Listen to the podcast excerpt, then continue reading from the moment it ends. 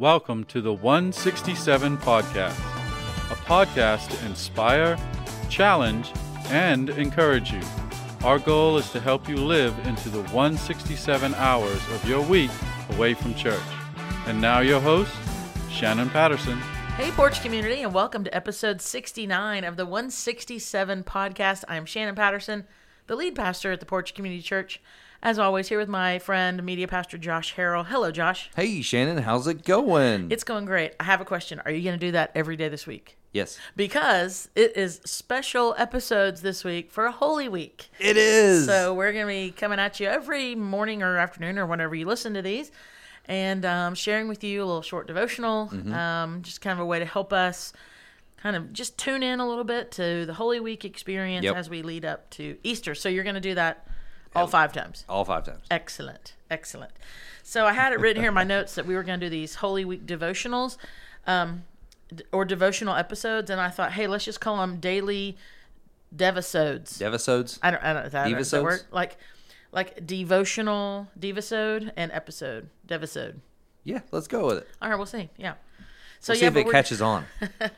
it uh, all two followers of it, me and you. Um, so each day you can listen in on onto the the biblical events of Easter and learn why they matter for us today. So we're going to jump right in. Let's do it. All right. So uh, this is Monday, April 11th of Holy Week. Here we go. Um, I'm going to mention, I do want to say this up front. I'll mention several um, passages of scripture that I encourage you to go and read later and do your own study and um, maybe as a family or individual or with some friends.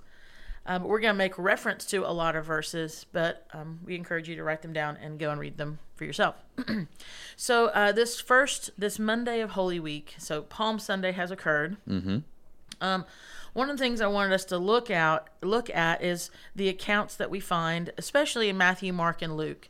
Um, all of these include accounts of Jesus entering into the temple in Jerusalem and immediately driving people out and overturning tables, which is just like this visual that a lot of people Oh, they really have. latch Yeah. on to it. Yeah. So, and with each account, even though they're just a little bit slightly different, one thing always remains the same, and that is that Jesus drove out those who were selling stuff in his father's house, in the temple, in the temple courts. I've always wondered what they were like selling. Was it like you know, like The, the, the little bobblehead Jesus for your dash, for your car, or was it like um, rosaries. or like you know, like uh, the Catholics, like a long time ago, would sell like relics, mm-hmm. and like get out of hell free cards, kind of. Wow.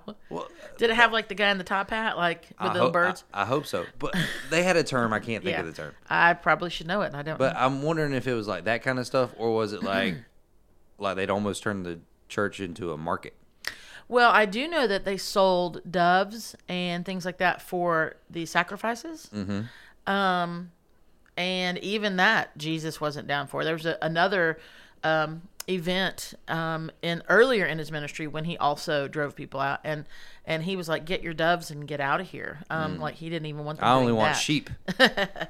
So, um, but yeah, I think it was probably. I know it pro- initially was about um, the things you could have to to enter in, and I'm sure it became like a market. I'm sure it became like a market. Yeah. So what he was doing is that he was driving out merchants, and then there were money changers there because there were people coming from different areas. So like people ATMs. Yeah, yeah, pretty much. Um, and here's the deal: it was so crowded and it was so involved that it was actually making it difficult for people to just enter in to worship God. That it wasn't even about people weren't even coming there to worship God. It, it became this whole other thing. Mm-hmm. And and like I said, this wasn't the first time that Jesus had kind of, as some of the Bible headings say, cleansed the temple. That's how it's termed. In John chapter two, you see that where he is again knocking over tables and chasing people out of the building. so this can seem a little bit out of place to how we normally view Jesus, but uh, the gospel accounts they work together to give us a better understanding of who Jesus is and why why did he do this? Why did he cleanse the tem- temple? Why did he show the anger that he had? Why did he react in the way he did? Right? So, um in the following verses in Matthew and Luke, uh, Jesus says, and this is this is from Mark 11. I'm going to read to you. He said to them, "The scriptures declare my temple will be called a house of prayer for all nations, but you have turned it into a den of thieves." Now, what Jesus is doing here is he's actually quoting an Old Testament verse, which is mm-hmm. in Jeremiah 7:11. 7-Eleven. Yeah. so read the verse, get an icy, everything's great.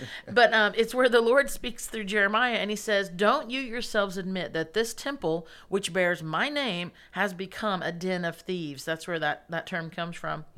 He says, "Surely I will see all the evil going. Surely I see all the evil going on there. I, the Lord, have spoken."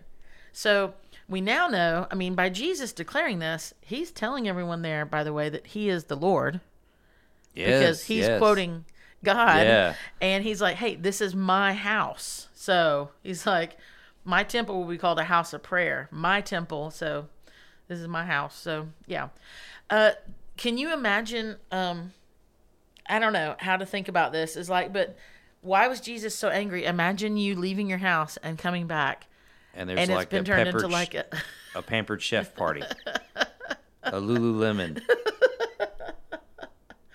Oh my goodness gracious! I mean, yeah. You didn't see that coming. I did didn't. I did not. I was just thinking like a carnival or a, some kind of, you know, like a, I don't know, market, open air market or something, but Livestock sale. livestock sale, uh, and like just in your house, like you would be a little ticked off. Yeah.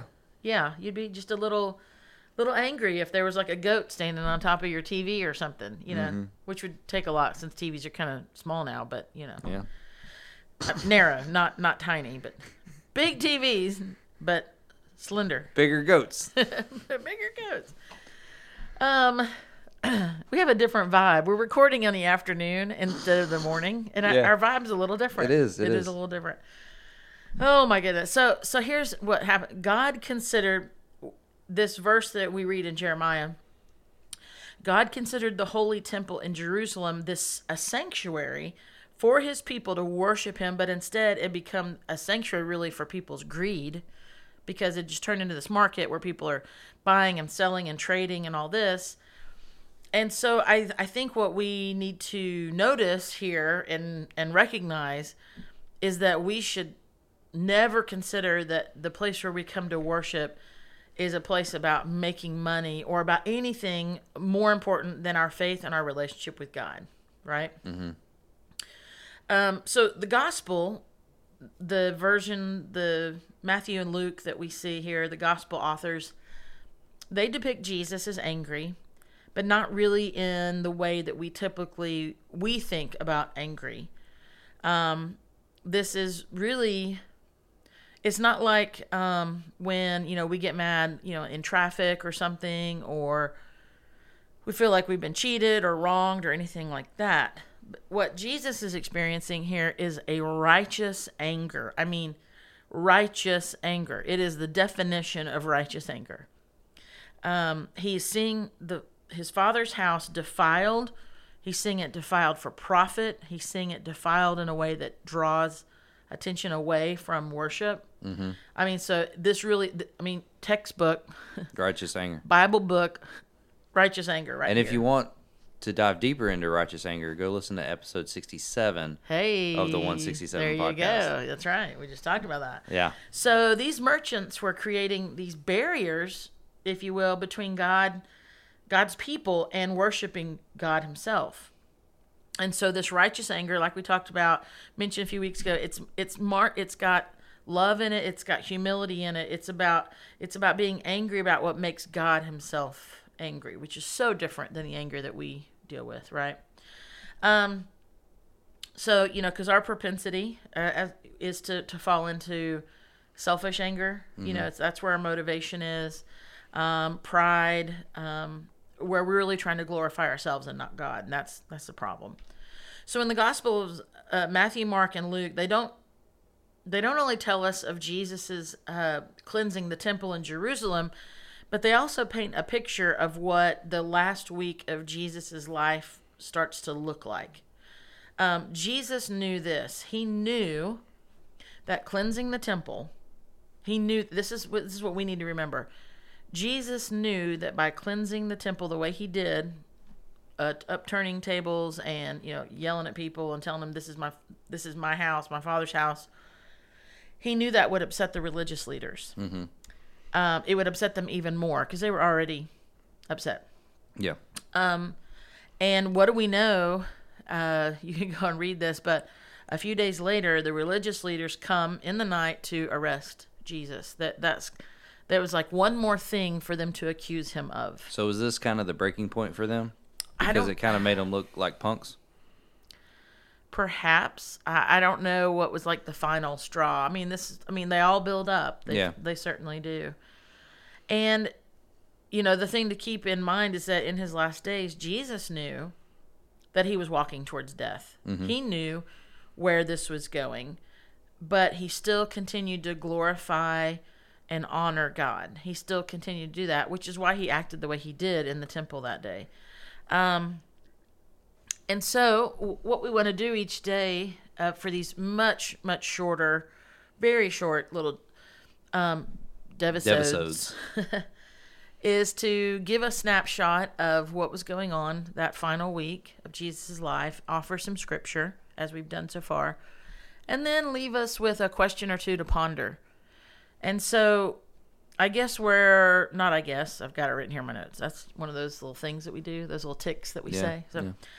But the question for you, listener, is: Are we going to be like selfish merchants um, who set up camp, and it's it's it's really like selfish. It's selfishly motivated. It's for profit, whatever. Are we going to set ourselves up in a way where we actually, because of our actions, distract other people from worshiping God? Ooh, that's a that Yeah. is a um that's something to consider as a person on staff at a church for sure. Like, Oh, yeah. Like, are we getting in the way of people worshiping God? Mm-hmm. Oof. Wow. Um, but even in just our our everyday life, like you know, are we gonna are we gonna be in the way? But then the other question, I think, is the bigger question is: Are we gonna be more like Christ and have the courage to um, know God's heart on an issue or a circumstance and act on it? Because that's what Jesus was doing Yeah. he knew and he, he quotes jeremiah so he knew that this was not okay with the lord and he acted on it Mm-hmm. um, there's a boldness to that there is a, a willingness to step out even though you might take some shots for it you know or anger people even more than they already are which is what he was dealing with with the religious leaders um, but we know you know i like you said josh go back and listen to episode 67 but this righteous anger is what we find here in jesus in the last week uh, one of the examples in the last week of his life as he makes his way towards golgotha um, the hill of Cal- calvary. So Mm-hmm. yeah. Um, thoughts that you want to throw in here? Well, the one thought that um, brings to my mind is like, okay, so we don't have people selling stuff in our church, really, right? I Like, mean, we, yeah I mean, we sell. you say that i'm we- like oh hang on we have merch and stuff We Hold sell on. we sell swag, right? But no one no one else is really in our church Yeah. like selling stuff. So how are are we like merchants in here? Is it is it like are we coming in with to set a, precedent that we come to church, we're here to shake babies and kiss hands?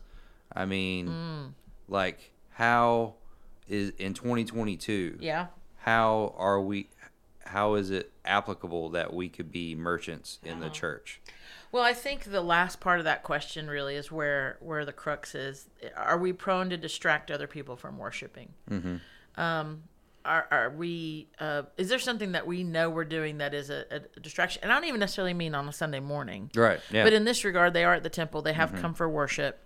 Um, but you have to think about it. And, and I've read some stuff. I did not read it in preparation for this, but I re- recall reading stuff in the past where to have an idea of the understanding of the layout of the temple itself, like the outer part of it, which where anyone could come, you know, so Yeah. like it's kind of like the further you got in, the more restricted it got right down to like the one priest who could go in, you know, to the holy of holies. correct So, um, in this regard, it was the outer courts where anyone could come, which is great.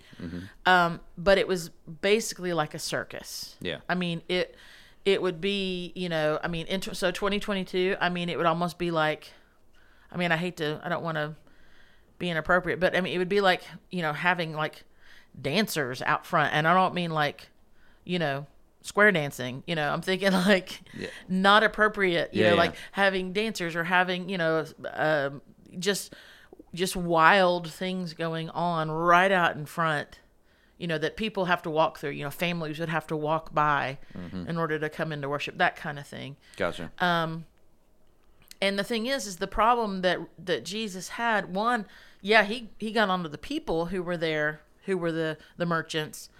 But one of the the other um, levels of this layers of this is that by doing by doing what he did jesus was calling out the religious leaders who had not put a stop to it Who let it themselves.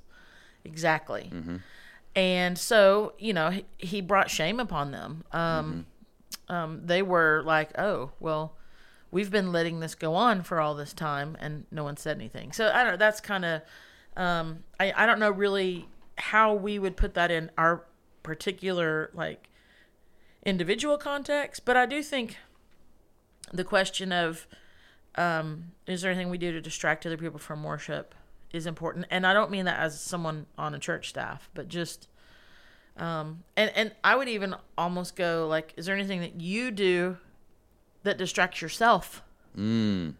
from Yeah. being able to worship Yeah. and that's definitely something that i could say oh yeah there's, there's Oh yeah, things. I I get I get um, when I try to worship, I get distracted by. Mm-hmm. I, I don't want to say I get distracted by my job, but I get like pulled in. Like Yeah. the, enemy tries to pull me even farther into the nuts and bolts and stuff that that really don't matter at that second. yep yep i get it You know Yeah, what I mean? I do. I do. And then there's the just the the normal Sunday distractions of the person that comes to worship, whether it's a baby crying or the volume of the music or a particular song or you know whatever. I mean, it could be Yeah, any number of it things. could be, that yeah. Do we distract ourselves from worship? Um, so and then just the lesson learned of Jesus um, acting on what he knows is God's heart. Mm-hmm. So I thought that was that was really good too. So that's um, what we have for you guys today. Like I said, these will be shorter little snippets, little devisodes, uh, devotion episodes for Holy Week, and um, we will have four more for you Yeah. leading up to Friday. So we will look forward to seeing you guys tomorrow. We have some um, little bit of information of things coming up this week, but we'll share that with you on the next devisode. So All right. thanks for being with us. Talk to you tomorrow. See you. Bye. Bye. You've been listening to the 167 podcast. Join us next time for more insights to inspire, challenge, and encourage to help you live into the remaining 167 hours of your week.